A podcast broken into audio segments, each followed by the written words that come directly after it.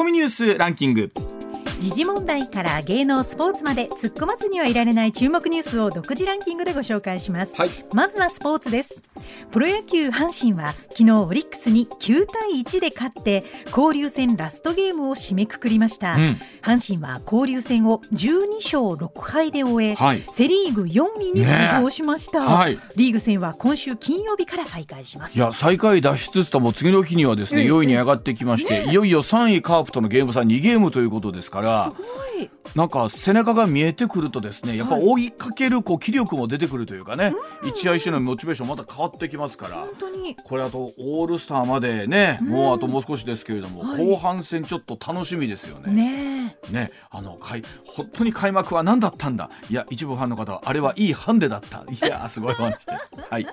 はい、そして大リーグエンゼルス大谷翔平選手が昨日メッツ戦に3番指名打者で出場し13号ツーランを含む4打数3安打3打点と活躍を見せました。はい、4打席目以降で三塁打が出ればサイクル安打達成でしたが結局自身2度目の快挙はなりませんでした。なんかあの実況アナウンサーの方がね、ええ。13号ホームランの時に「い。ってらっしゃい!」っていうコメントをなさったそうなんですがどうも「おはよう朝日」で取材に行った田村健二さんと岩本アナウンサーの仕込みやったらしいです、ね、なんですスかポーツ日本に書いてましたがそれを聞いてですね、はい悔しい 次はええなーって言ってもらいましょう。はい。ではニュースいきましょう。はい、それではニュースランキングです。まずは第5位。囲碁の本因坊戦は第4局が福岡県で行われ井山裕太四冠が勝ってタイトルを防衛しました、はい井山四冠は本因坊戦11連覇を飾り7大タイトルでの連覇記録も更新しました。33歳の井山四冠は名人王座五世と合わせて四冠を保持しています。こうなんか将棋と囲碁っていうのはともにブええームがやってくるんですが、はい。こうなんか取り上げられるのは藤井聡太さんが出てきてからこう将棋がこうちょっと多くなってきたので、はい。またここもですね井山さんの強さみたいなのでね、ええ。囲碁がまたぐっとどう出てくるのか。そうですねね楽しみですよね。はい。続いて第4位。自衛隊が東京と大阪で運営する新型コロナウイルスの大規模ワクチン接種会場は今日から運用体制を見直しこれまでの3回目接種に加え60歳以上などが対象となる4回目接種を開始します。大阪の堺筋本町会場は4回目専用となります、うん自衛隊会場は運用期間を7月いっぱいまでとしています。まあ、僕はあの自衛隊の会場で3回目を出してもらったんですけども、はい。本当にものすごいこう手厚いというかね細かいところまであの動線も含めてまあねやってもらいながらということだったんですが、まあ、はい。4回目以降はですね、まあ、ええ。高齢者の方とか、あるいはまあ基礎疾患おありな方とかということですから、縮小もまあやむなしというところだと思うん。ですけれども、あと本当もうご自身の中でどうご判断していきながらね打っていくかということになっていくと思います。はい、続いて第3位。ロシアから撤退したアメリカのハンバーガーチェーン大手マクドナルドの店舗の一部を利用して昨日から新たなハンバーガーチェーン店が首都モスクワなどで営業を始めました、うん。店名は福薄なイトーチカで。はい。日本語で美味しいそれだけという意味です、うん。メニューは一部変更されたものの内容は大きく変わらないということです。まあ、非常にまあ良好な事業譲渡というような形だったそうなんですけれども、ただあのご承知の通り世界のマクドナルドすっごいですね統一化されたオペレーションのマニュアルがあって、あの味をこうキープしていたということですからさあ果たしてこの独自でですねあのどういうふうな形で展開していくのかということなんですが。ね。まあ、本当、まあ、ロシアのそのにのウクライナの侵攻に対するものとあと市民生活ってのはまたねロシアの方の中にもこの市民生活は当然終わりなわけですからそこのバランスをどう考えるかですけれどもね。はい、続いて第2位は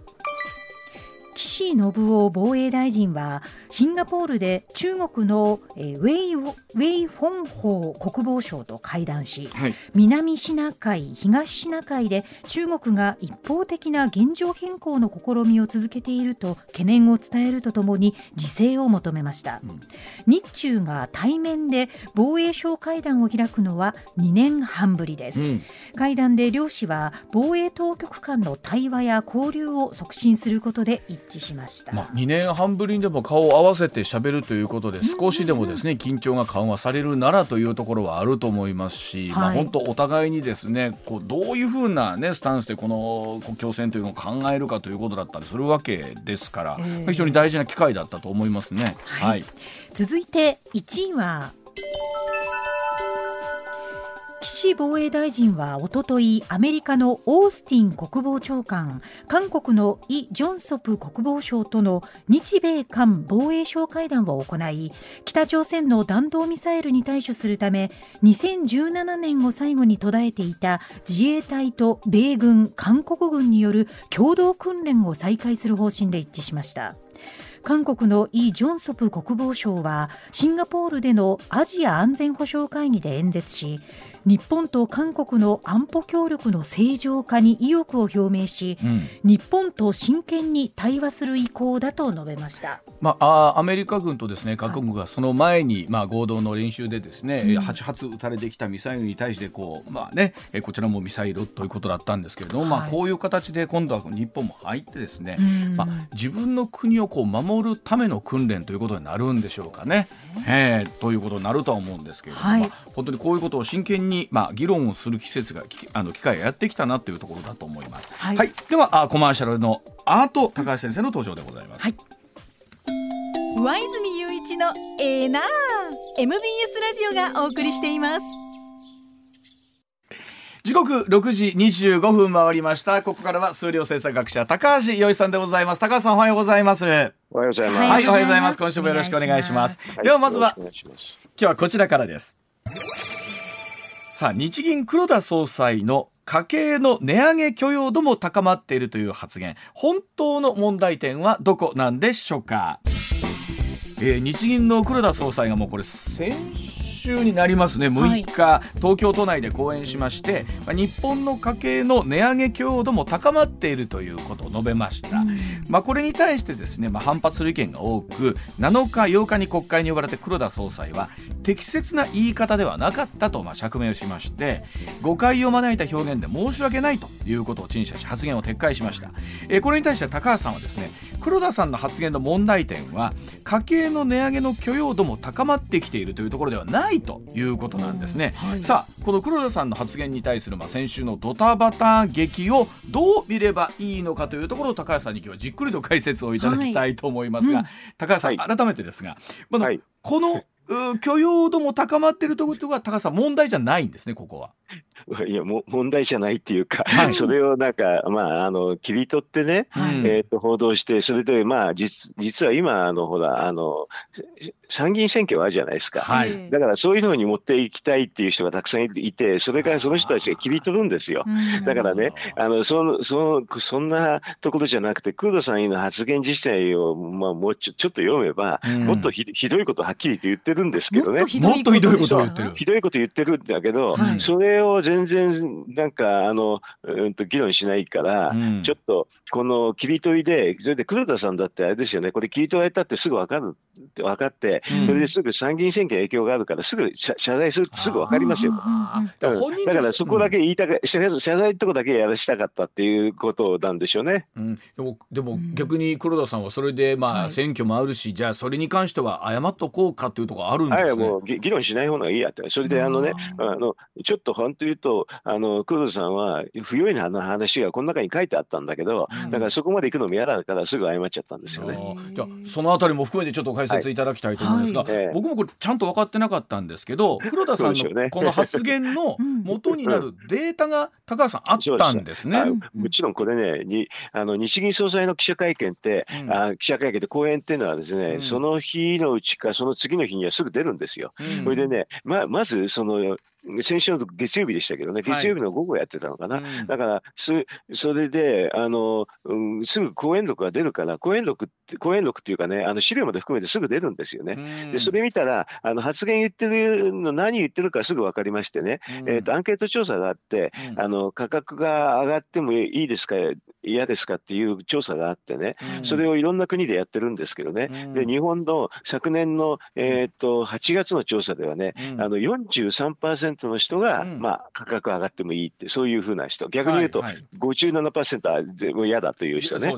うん、それであと今年の4月の調査は43%の人が56%になったって。で56%なんだけど価格が上がっちゃ嫌だって人また44%いるわけですよ。だからそういう意味ではね43%が56%になったってレベルの話でね、これで価格上がっちゃ嫌だって人はまあ半分ぐらいでは間違いないんですけどね。あの確かにこれあのアンケートの項目見ると、はい、馴染みの店で馴染みの商品の値段が10%上がった時にあなたはどうしますかという問いで、はい、でそのお店でそのまま買うという人が高橋さんおっしゃったように去年の夏は43%で6割の人は他店で買うと。そうそう、こういう調査で、うん、あの、価格が上がったらどうですかなんて質問してもしょうがないから、こういう質問するんですけどね。だから、まあ、また、あの、ここだけがお面白くて、ここだけを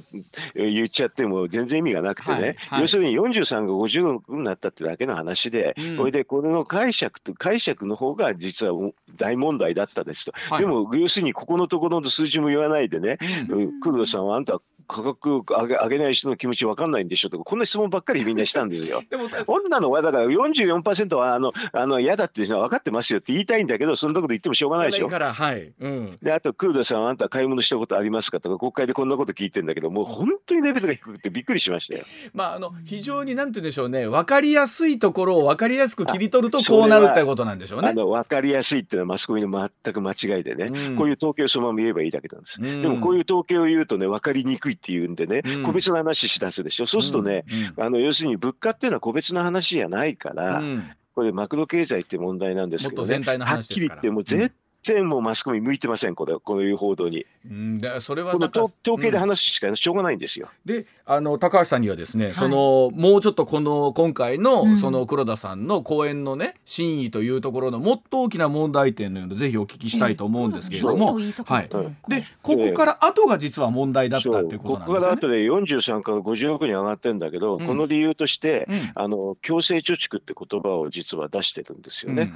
強制貯蓄ってどういうのかっていうとコロナで、はい、あのもうなんか消費したくてもねできなかった人が、え貯蓄しちゃったってそういう意味なんですよ。はいはい。まあ強制的に無理から使わなかった分がたまったお金。はい。うん、それでそれがあの今後消費で爆発しますって前提になった話をずっとしてるんですよ。うん、でもだからそれが違いますよっていうことを言いたかった。でそのためにはあ高橋さんは別の要素がいるよということなんですよね。要するにままずね、うん、あのそういう強制貯蓄が爆発するんでしたら、し今年の4月ね、これこういうふうに許容度高まってる4月の時には、えー、っとねまん防措置とかそういうのなかったんですよ。うんうんうんうん、それなのになんでね、うん、あれでしょ4月の家計調査ってその時に、えー、と同じ日次の日に発表になってるやつですけどね、うんうん、あの消費がマイナスになってるんですよ。はい、全然だからそれ説明できないですよね、うんうん、だからもうそもそも強制貯蓄はそういうふうに前貸しがあるっていうことを本当はこうこういうところで説明すればいいんですよ。それ次の日に出てる統計見たら違ってるじゃないですか。そういう質問だったら国会で非常に意味があります。はい、でもこんなの誰もしませんでしたね。はいでむしろそのおっしゃったようなその物価の値上げに許容度高まってるだけが先に出ちゃってる。それしか出てこない。それで強制貯蓄が全然動いてないんでね、うん、だから本当は強制貯蓄を動かすためにはなんか政策が必要で、うんはい、だからこうちょっと分かりやすくじゃあ言いますけどね、うん、具体的に1個の例をね、はい。はい、GoTo トラベルとかそういうやつですよ。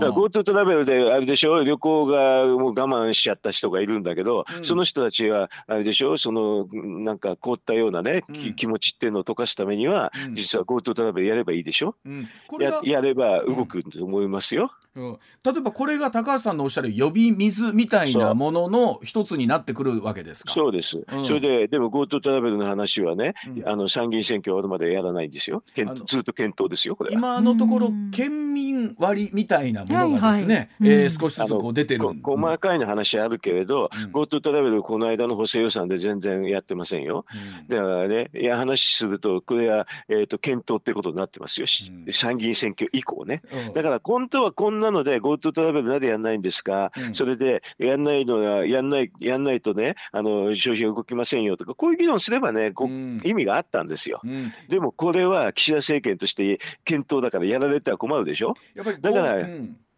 あの黒田さんそういうの分かってるから先にポンと謝っちゃうんですよ。やっぱり GoTo トラベルとか、まあ、少しちょっとトラウマになりそうなものみたいなものは常に参議院選挙終わるまではずっと置いとこうみたいな感じなんですかねやっぱり。そうですよ。だからそこが問題なんですよ。うん、だから本当はこういう議論からそういう議論すすればね、うん、意味があるのになと思いながら見てたんですけど、全然そうじゃなかったですね。あのだから政策云々ということよりも、ただただその言葉尻みたいなところだけを、うん、えー、国会で追及するみたいな形になっちゃってる。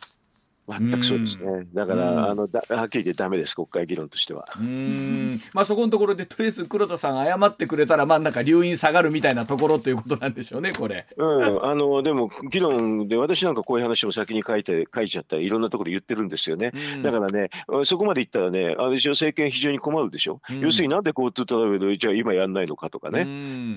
うんうん、動き出してんだからやればいいじゃないのって話に必ずなりますけどね、でもそういうのはしたくないから先送りずっとして検討でしょ、うん、そういう話をね指摘してればよろしかったのにしなかったんですよ。あの特に今年入って去年の年末に岸田政権を発足してからそうなんですけど、夏の参議院の日程が見えてたんで、とにかくそこまではもう基本的に何もしないっていう前提でずっと進んでましたもんね。そう。何もしないっていうことで本当にいいんですかっていうのをこういうふうなね、はい、発言の時に国会ですりゃいいのにって私はすごく思ってましたけど、うんうん、でも全然できてないで、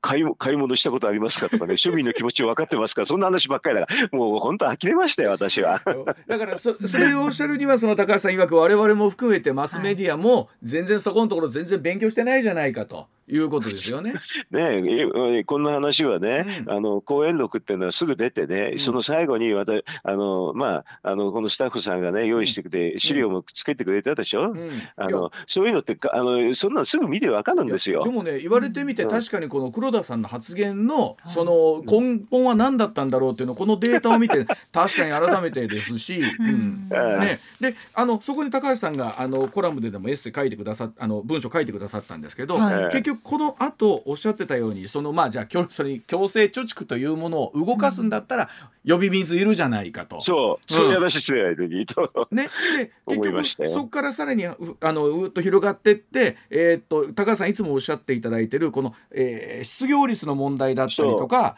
そそれから働くということに対する問題までもっと踏み込まなきゃいけないじゃないかと。うん、あのちょうどその時に、ね、6日だったか7日だったか、うん、ちょうど時に内閣府でもいい資料を出していて、うん、これでそれは強制貯蓄はそう簡単にいかないよっていう資料なんですよ。これ、G、GDP ギャップとか言ってちょっと難しいんだけどね、はいはい。はい、あのでもそれが大きい時にはなかなかあの景気上がらなくてこれも賃金も上がりにくいっていうのはすぐ分かるんで、うん。うん、だから本当はそういうふうな内閣府もこういう資料出してんじゃないですかってそれで議論するのが国会だと私なんか思うわけだけど、うん、そういうのも全くなかったですね。ね確かにどうやったら賃金が上がるかっていうのは議論してもらいたいし、興味があります。だからね、あのねその時に内閣府もいい資料結構いい資料っていうか政府にとって都合悪いんですけどね出してるんですよ。あの GDP ギャップっていうのはちょっと広がりつつあるとかね、ね。うん、そうそういうのを一緒に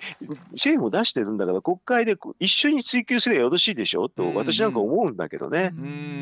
まあ、当然景気が良くなれば、はい、ああの働く人も増えてくるし雇用も増えてくるんだけど、えー、今まだその状況じゃない中でも。はい、うん、そう、うん、であの、まあ、GDP ギャップっていうのがなくなって半年ぐらい過ぎると、うん、あの賃金が上がりだすとかそういう傾向もあるんですけどね、だから結構時間がかかるんですけれど、あの順順番順番にちゃんと詰めていけばいろんなことやれるんですけどね、岸田さんは今やってませんねっていうのを言えばねよろしかったのになと思いましたよ。でも結局そういうところを含めて例えばじゃあ財務省なりがあのアドバイスをするのかないあの内閣としてどう検討するのかみたいなところなんでしょうけどそこのところを全部先送りにしちゃってるわけなんでしょうねきっとね。うん。だからアドバイスする人もろくでもないんですけどね。あのだからあの海外の方が結構景気が上がってインフレになるってことはね結構景気が上がるんですけどね、はいはい、でも日本なんかであのですよ食品とエネルギーを除くとね0.8%って上がりでね、はい、これ全然上がってないっていうふうなことでこれは同じアメリカの数字ですと 6. 何ですよ。うん。でだからね全然違うんですよ。うん。でそこのところでついついその上がったことに対してこうなんか価格が上がった上がったみたいなところばっかりは先になっちゃうと本来の議論にならないということなんですよね。そういう時に同じ数字っていうのはか、海外にあるから、うん、じゃあ世界はどうなってんのって数字でね比較しないとダメなんですけどね、うんうん、そういうのがまずまあ日本のマスコミとか国会はできないですね。もう歯がいいですね正直言うと。これ例えばねどうなんですか、あのまあ海外とっていうとなんですけれども、はい、もうメディアの場合っていうのはもっとえその根本のところから含めて、うん、えー、時の政府に対してこう、でまあまあ正直言うとねあの難しいと思いますこれは。あの要するにかなり知識がないと難しいから、うん、だから知識のある人に聞きに行けばいいのになって。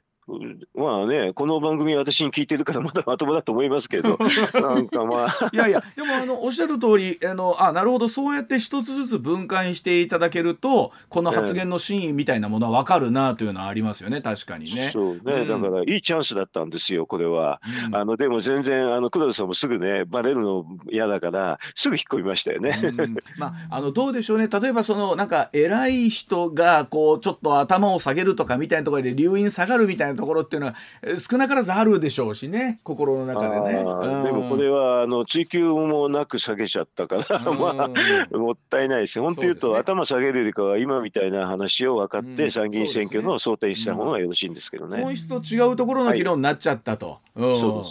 そうですね。わかりました、えー、はい、はい、まあでも少しあの今回の黒田さんの発言の意図が、はい、えー、理解できたというところがあった変な変な変なこと考えたんですよ。だいぶ黒田さんは、うん、あのだって強制貯蓄があるから景気対策いらないっていう類の話なんですよこれ。ほ本当はそっちの方が問題だってことなんですよね。大問題でしょ？本当に参議院選挙前に GoTo トラベルやんなきゃダメじゃないですか。あの景況ガス呼び水としてと。そういうところ全然議論せずに、えー、貯蓄度のねあの物価の許容度だけが高まったみたいな話になっちゃった、はい、そうです。はい。では続いて6時40分になります、こちらでございます。これも聞きしたい持続化給付金詐欺全体の7割が20代以下だそうです、新型コロナウイルスの影響を受けた事業者に国から支給される持続化給付金の不正受給に関わったとしてこれまでに検挙された3700人余りについて警察庁を調べたところ年齢別では20代以下の若者が全体の7割近くを占めていることが分かりましたこの持続化給付金コロナの影響で売り上げが大きく落ち込んだ事業者を対象に中小企業などが最大200万円個人事業主の場合最大100万円が支給されるという制度なんですが、うん、申請の受付も去年の2月終了していますが過去最大規模の9億6000万円以上が搾取されるだとみられる事件で海外逃亡中だった谷口光弘容疑者が逮捕されるなど今逮捕者が増えてきています。さあもしかして自分も不正受給に関わってしまったという人もいるかもしれません。どうすればいいのかということなんですが、うん、さあ高橋さんまずこの制度の話から聞いていきたいと思うんですけれどももともとこのスピード重視という制度ではあったんですよね。まあ、あの困ってる人がありますからね、うんはい、あのスピード重視ですけどね、これ、うん、あの、要するに電子化っていうところがポイントなんですけれど、うん、電子化させてるんで、記録はみんな残っちゃって、はい、その記録をあれですよね、あのいろんなのに活用するの簡単でしてね、それであの、多分多くの人が知らないと思うんですけど、これね、はい、あの税務調査、みんな来るんですよ。あえっと、受給した人は？そう。はい、だからあ、ほとんどバレますよ、正直言うと。あのこれねいろんなねところが警察が調べたとか今はそうなんですよ、うん、あの中小企業庁が調べたとか言ってるんですけどね、うん、でも税務調査まず来ますよこれ。はあだから気軽な気持ちでというとなんでそうでやっちゃったらえらいことになるということですよね。多分ね若い人でね税務調税務はあの納税もしたことないような人が結構多くいるような気がするんですけれど、うん、ちゃんと読むと税務調査あるから、うん、後でかなりバレますよこれ。ばってかほぼバレますよこれ。ねあの、うん。とだから、えー、20代以下の若者がですね ちょっと言葉巧みにっていうのも分かりますよね、ある程度大人でちょっと考えりゃ ちょっと見たら税務調査来るんだったらね下手に来られたらね、うん、あれでしょう。ごっそり取られちゃってもっとまずいってことですぐ思う人多いでしょうに。ねえ、これはえー、っとなんていうか最初の手続き自体を、うん。まあ、うん。いろいろ考えた時にねもうちょっと難しくし、あのもっともっと複雑にすると、それはないですね。うん。あの手続き自体はあの同じなんだけど、まあ大体あの電子化するかしないかがちょっと違うぐらいですよね。ねまあ、だから電子化をうまくしたんで、うん。だから最初の手続きで、ね、審査をきちんとやるなんてな、まあ、ほとんどそういう制度はあんまりないですよ。あこれはこういうものなんですね。じゃあ最初はもう、早くやってじ、まあ、こういうの自己チェックしかできないんですよ。あなるほど。あの事前にチェックっていうのはね、あのほとんど意味ないんですよ、正直。確かにそうですよね、潰しきれませんもんね。ただデータ残ってると後で見りゃえー 全部わかるわけですからっていう。お あのだから中小企業庁もまず調査するんですけどね、簡単にこれ結構わかるから、それででもぜ税務調査行ったらごっそりやられますね、みんな。今は、はい。あのー例えばもうすでにね、えー、2万件を超える返金の申し出があるそうなんですけれども。これはね、あの要するに、えーと、経産省のホームページにちゃんと出てましてね、うん。あのきあのなんかあの間違って、はい。あの申告しちゃった人、まわざと間違ってっていうふうに書いてありますけれどね、そしたらね、今のうちだったら別にあのいいですし、まあね、そんなお咎めあんまりしませんよって類の話書いてあって、あとね、ちょっと弁護士の方の集まり、あの弁護士の協会の方かな、それでも、あのこれやあの後でわかるからやりなさいって、そういうのがあります、あのちゃんとありますね、経済産業省のホームページにはね、はい。かなありあの太い文字でね、はい。現在持続化給付金家賃支援給付金一時支援と不正受給案件等の調査を行っております。うん。不正受給は絶対に許しませんというふうにこう大きな文字で書いてあるんですが、まああこれはのね、中小企業庁とか経産省の調査では全部出ないあのでできないかもしれないけど、多分税務調査があるっていうのが一番のポイントですよ。こ。れでもまああのあ後でね後で。ええ。うん。誤って、うん。誤ってねはい。申請してしまったと。誤って受け取ってしまったという方はですね、ええ。高橋さん、ええ。今なら大丈夫ということなんですか？ね。今なら大丈夫。あの税務調査で来るとね、もうあの立件されるかもしれないし、うん。あのえっ、となんだっけ課徴金ってすごくかかりますね。これ高橋さんあのなんでしょう。ここまであるというのもどっかで、はいええ想定はあったのかそれとも思った以上だったのかっていうのはどいうやこれなんでしょう？は想定内ですね、はっきり言えば。あそうですか。ええあの要はあの比率で見るとね、大体不正受給の割合って大体すすごく少ないんですけどね、はい。あのまあ、1%とかそういうレベルはあるんですよ。うんだからそのそれそれはそのレベルですけどね、これね。うんまあだも件数は多いから、うんあのなんか事件になる件数は多いとは思い思います。ただ割合はまあ普通ですね。でで実際にほら例えば個人でねあこんな制度あるんだったらすごく言葉悪いですけど、うん。悪用してやれっていうだけじゃなくって、はい。今回のほらえ例えばセミナーのような形にしてね、いやああのあ、あのマルチね、マルチみたくやるあのもううん皆さんあの来てくださいと。もうあのうん。もう手続き一つで皆さんにも利益ありますよってはい。言われたらですそね、ん。な手法でね。ねえあのあじゃあ行こうかなって思っちゃうケースってこれゼロねかなりの部分であるのかなと思って、まあね。ええ。うんあのただでも税務申告あるってその時に言われたらビクってすると思そうですよね。いますけど。でもきっとその時には絶対言ってないですよね。うんだかうんらそういうふうにあのけ社会経験のないね若者が結構引っかかってるんだと思いますけどね。そういう人にね。うん。ええ。ということはどうでしょう。これ、まあ、今もちろん個人であこれシャレならんって言って返金する人も出るでしょうけど、もっと大口のケースっても出てくるケースもあるのかな、あこれ。大口っていうかこれ件数はもう100万からそこぐらいしかなあの、うんないんでみんな同じなんですけどね。うんだからこれね誰かが誘ってね、うんあのこれ誘ったらあなたもうちょっと得になりますよってマルチ商法的にやってるんですよね。うんだからそれがそれはもうみんなバレますねこれねはっきり言うとそうね。だってあのやってるやってる人は税務調査でみんな引っかかって誰が死亡者ってすぐ分かっちゃうじゃないですかこんなの。何人か集めちゃったらうね。んだからうん。まあ、ラジオ機の方でいらっしゃるかどうかは分かりませんがあの、ね心当たりのある人はっていうことですよねこれ。すぐあの経産省のホームページ行ってねちょこっとね、クリックしてね、うん。すぐやった方がよろしいですよ。あのえ税務調査ですとあもうこれからあのだんだんやって年の後半ぐらいか来年の3月までみんなやりますからね。うんそうすると、ばこれかなり簡単にバレるんですよ。要するに、確定申告を前にしてなかった人はほとんどもうすぐバレちゃうんですよ。はあ、だから、うん。うん、今までね申告もしてないのにねこんなのやったらすごく変になりますからね。ねえ。ー、企業もすぐバレますよこれ。ねだから特に個人のレベルでやっちゃったっていう人とか、うん、あの俺んとこ来ねえだろうなんていうことはないっていうことですよね。うん、結構簡単にわかるんでねこれはっきり言うとね、えーと、だから大変あの早くやった方がいいですよもし、間違ってたら。はい、あのあねあのそうです。あの間違ってというケースもありますからね。間違ってというケースもありますから。自己申告をお願いします。はい、ではもう一つこちらも似て非なる。これまたちょっと違うかな。こちらです。えふるさと納税をした人に現金を還元する仲介サービス。キャッシュフルサービスが開始から2日で終わっちゃいました。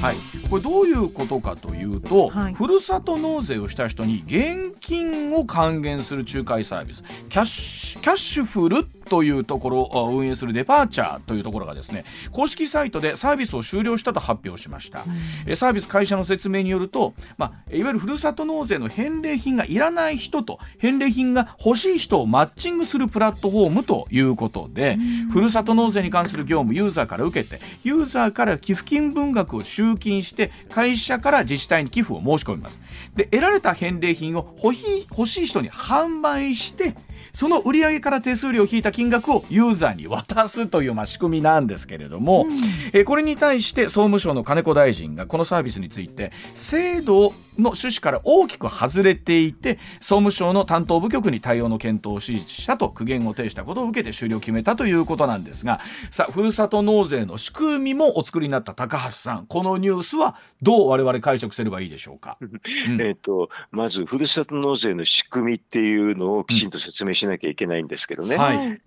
えっと、私が、まあ、あの、法律で作ったのは、うん、実は寄付金をしたら、うん、寄え寄付金を自治体にしたら、うん、その寄付金の、について、税額控除っていう仕組みを作った。はい、あの、要するに寄付金をしたら、まあ、あの、ざっくり言うと、その金額と同じぐらい、地方税が安くなる。はい、そういうふうな仕組みです。はいここふるさと納税の仕組みってこれだけなんですよ。うんうん、でそこに返礼品がついてくるっていうのは。返礼品がついてくるっていうのは予想はしてました。でもその仕切りは返礼品っていうのは実はこれは寄付を受けた自治体が寄付をしてくれた人に返す。ありがとうっていうことですよね。ありがとう。ってことについて、どのように規制するかっていうことは、実はこれありがとうっていう字を地方自治体の支出になるんですよ。支出にね。で、地方自治体の支出っていうのはどのような規制があるかっていうと、はっきり言えば予算ですよ。で、予算を、あの、まあ、市議会で決めるっていうのが、まあ、その一つの民主主義のルールですよね。だから、この支出をするときに、どういう支出をするかっていうことを議会が納得する。はい、要するに住民が納得すれば、うん、まあ、それで OK っていう、はい、そういう仕切りです。はいでところがその割合がこうどんどん大きくなっちゃったわけですね。みんな自分のところに寄付してだからそれは総務省が変なことを言ったんですよね、うん、だからそれ本当は私のあの一番最初作った時の仕切りでは、自治体が決める。自治体がルールを決めればいいそれでおしまいです。で別に総務省がいやいや言うことではない本当は言う権利ないですよ。言う権利がない。言う権利はない。だって地方自治体があの支出しているのを議会が決めるっていうルールじゃないですか。うんうん、なんでなんで総務省が出てくるんですかっていうことです。ということはだから私はもう総務省があのいやそれはだから何割とかいうのはやりすぎだと思います。うん、で今回その総務省の担当部局がこれも趣旨から外れてるじゃないかと。何でも趣旨って言うんですけどね、うん、趣旨って趣旨っていうくせにねあの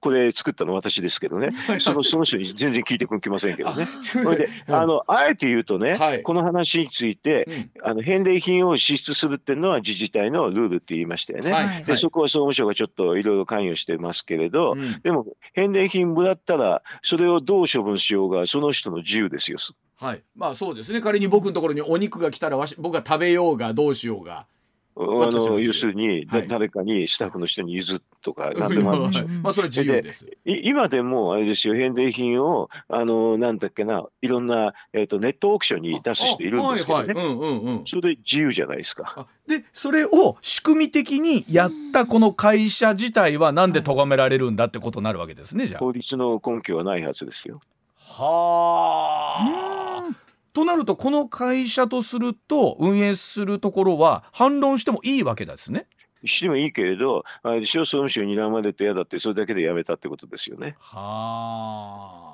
総務省の人にね、うんこの言う、この大臣が言う権限が何ですかって聞いたらね、マスコミの人聞いたらよろしいんですよ。どういうふうなあの法律の権限があってお話ししてんですかって言ったら、これはないはずですよ。はあ。趣旨から外れているっていうだけのでもことなんかですよね。趣旨から外れてるって言われたらでもどっかで気はい気に気に食わないって言ってるだけでしょ。えー結局はそういうことですか。泉佐野に対でしてもそうでしたないですかもんね。あ気気に食わないって言ってるだけでしょ。あ気に食わないって言ってて、うんだからこのね、会社がね、もうもうなんか、まあね、こういうのは大人の対応って言うんですけどね、うん気に食わないって言われたときに、うんあのなんか後で意地悪されても嫌だから、まあやめますって言ってるようなレベルじゃないですかね。それぐらい権限があるのか。そうかでもなんかついついあの趣旨に一達するとか言われてあと後々睨まれるんだったら、はいじゃあやめちゃおうかなとかって。めめんどくさいからでしうょ。んと思っちゃいますも んね。そうか。あ、そこに対する法律的なあの根拠はないということなんですね。これにだって関してねだ。って今でもうんあれですよ、その返礼品をね、うんネットオークションに出す人いますよ。はいそうですねそれを仕組みとして作ったというだけですもんね。今回これで言うとね。そうか。うんだからネットオークションは良くてね、どうしてこの仕組みとして作った人はダメっていうのはロジカルじゃない、ロジカルっていうか論理的にはよくわかんないじゃないですか。はあでも確かに言われたらそうですね。いやあのなんかついついあのこれだったらこれでいいじゃん現金の方がいいしって思う人も出てくるだろうなと思って、ああのの2日で終わっちゃったんだと思って。う、ん、ギリギリ話するとね、うんあの要するに地方自治体が現金を返礼品で出すって言ったときに、うん文句は言いにくいんですよ、法律的には。うんうんうんあうんそうなんで。もそれはうんでも地方自治体があの自分たちの良心でね、うんあのそういうふうにしないっていうことだったら、それはそれで私もあのいいですけれど、うんでも今はあれですよね、この返礼品を返してもネットオークション出してる人っていうのは、確かにまあいらっしゃるネットオークションをその運営してる人っていうのは分かっててやってるってことはあるでしょ？じゃあそれを一つじじゃない一つ一つ潰してるのかっていう話になるわけですよね。やらないでしょ、そんなもんは。確かにということでわかりました。はい、えー、時刻6時54分です。コマーシャルなどもお話聞いてまいります。さあ時刻6時まもなく56分になります。続いてこちらでございます。今年の夏は節電の夏。政府が取るべきエネルギー政策は節電だけなのでしょうか。電力不足が懸念される夏を前に政府と電力大手が需要需給え需要の抑制と供給力の確保に乗り出しました。え大規模停電の回避に向けて家庭や企業に節電を要請する一方でえ火力発電所の突発的な停止を防ぐための点検強化など対応を急いでいます。えー経済産業省によりますと10年に一度の猛暑を予想すると7月はピークの需要に対する電力供給の余力を示す予備率。これが東北、東京、中部の3電力管内で3.1%と。これ安定供給に最低限必要な3%ギリギリとなる見通しです。北陸、関西、中国、四国、九州の5電力管内は3.8%えー需給は全国的に2017年以降で最も厳しいということなんですね。さあ原発の再稼働が進まないとなりますと電力不足冬より深刻になると予想されていまして節電要請は夏だけで済むのかということなんですがさあ高橋さんやはり厳しい数字が示されてますねこれね。うん。厳しいですね。厳しいですね。3.1%うん。あのこれは東日本なんですけどね、はい。要するに3.1%っていうのは東北、東京、まあ、あと中はい、はい、国でですよね。で関西の方は、まあ、3.8 3.8。あの北陸、中国、えー、と四はい。国、九はい、九州そうですね。であの、うんえー、とちょっと余裕があるのあるのは、うんえーと原発動かしてるかどうかっていうところですよねよね。えー、と関西と中国とし、えーあ関西と四国と九州は動かしてますからね。うんだからこの差なんですよ。うんで、あ、の、えっ、と、関西の方は、あれですよね、あの、大井原発の話っていうんで、はいだいぶすったもんだしながら、実は一応動かしましたよね。はい、ね。あれうん、すったもんだしてんだけど、動かしてよかったなっていうことだと思いますよ。うんうん、今この現状を見るとね、えはい。ーあれで動かさないで東京と同じようあのね、あの東京電力とかあのい同じように動かさないままだったら今ものすごい大変だったんじゃないですか？なんか今年の冬でしたっけ？マイナス0.6まで予備率下がってたって聞いても そんなもそう。うほんとギリギリどころかいつブラックアウトしてもおかしくない状況だったわけですよね。であのまあね東京は実はね、うん。あの電源融通って言って、えっ、とこの関電とかうん。給電とか四国電力でちょっと余ったのをちょっともらってるんですよね。うんうんうんうん。だからこれはうん電力融通なかったら大変なことになってしまうし、はい。だからあれですよね、あのなんででも関西でやってる話を東京でやれないのかって、私はそこがよくわかんないですよ。逆逆にそう高橋さんどういうところからなんでしょうねそれは。これ、不思議ですね、うん。不思議で、なんかね、安全っていうのは絶対重要なんですよ。そうですよね。だから安全基準があるのはうん。私は理解できるんだけど、もちろん。はい。あのえっと、でも、えっと、社会インフラっていうのは、うん実はう動かしながら修その回収するとかね、修繕するっていうのが当たり前なんですよ。はいはい。あのなんでも駅でもそうでしょ、あのなんか工事しながら電車を動かしてるじゃないですか。そうですね。あのまあ駅が完成するまで電車動かさないってことはないわけですからね。なないでしょ、うんそれであと高速道路もそうじゃないですか、車線ちょっと規制してもね、動かす、うん動かすっていうか、車を動かすでしょ？うん。なんなんでこの電力だけで動かしちゃいけないって、でもう工事するまで動かしちゃいけないっていうのか、そこは私、よくわかんないですよ。うん。本当に、本当にわかんないです、これ。ね、その議論がまだ進まない中でこれだけまあね電力需給が逼迫してるということなんですが。ではそのあたり含めて今後日本のエネルギーはどうあるべきかということも含めてですね、高橋さんにえ時報の後お伺いしていきたいと思います。一旦7時のお知らせでございます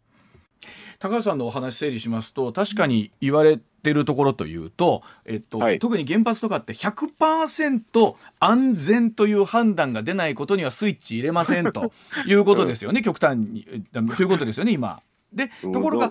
うんねいやまあまあほんあ安全なんですけど本来ならそのうある程度の安全を確保した上で運転していきながら、えーそこの安全基準をもっと高めていこうよっていうことなんでしょうけれども、えーなかなかそこのところの議論がうまく進まないっていうことなんでしょうねきっとね。うんうんそこをだからおあ本当にあのお私正直言って本当にこの理屈がよく分かんなくて、うんあの要するに安全基準やるんでしたらでもね早く工事してそれでも動かしながらやればよろしいんじゃないかなってそう思いますけどうんね普通に。まあ、あのこれだけの今、えーそれでいて電力が足りないという中でさあ本当にどうしていけばいいのかこれ節電と言ったってどっかで限界もあるでしょうしねということですよねこれ。いや、不うん思議ですね。だから、あの、説一番でも結構簡単なのはね、断熱回収っていうのがあってね、うん要するにへ部屋をその断熱工事して、うんこれでエネルギーっていうか、あの、電力を少なくし節電するっていうのはあるんですけどね。うんこんなのも本当は、あの、えっ、と、3月の補正予算の時にやればよろしいんですよ。そうすればうん結構間に合うんですよ、これ。あうんだからこういうのもやらないから、もう本当にどうどうしたのって感じですね。あのこれ室温あ28度設定というのをどう考えるかっていうお話があっ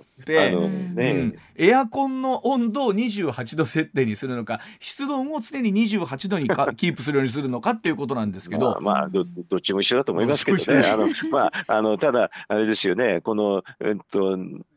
政府の方はね、再稼働はしない、それとあと断熱回収もやらない、うん。でもしそのなんか頑張れって国民だけ押し付けてるじゃないですか、だからうんここういうのって、ね参議院選挙前にどうなんですかと私なんか思いますよ。う。ん。けなんかすべて参議院選挙ですね。そうやらないからすべ困ってちゃう。参じゃじゃあ参議院選挙が終わったら高橋さん何があるんですか？これは。案外何もしないかもしれないなって感じもするんですよ。参議院選挙終わっても何もしないんですか？うんだから何もしない、あの何もしなくて支持率だけ高めようと思ってる人ですからね、岸田さんは。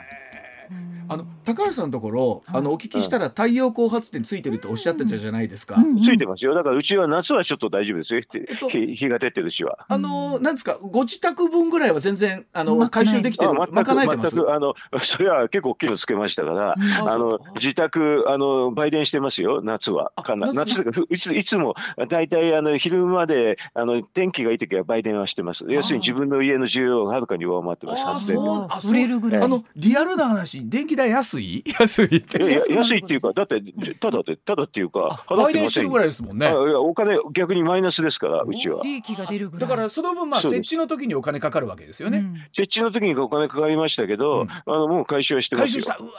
羨ましいです。い今からだったらまあ今からだったら何今は多分難しいと思う今からは、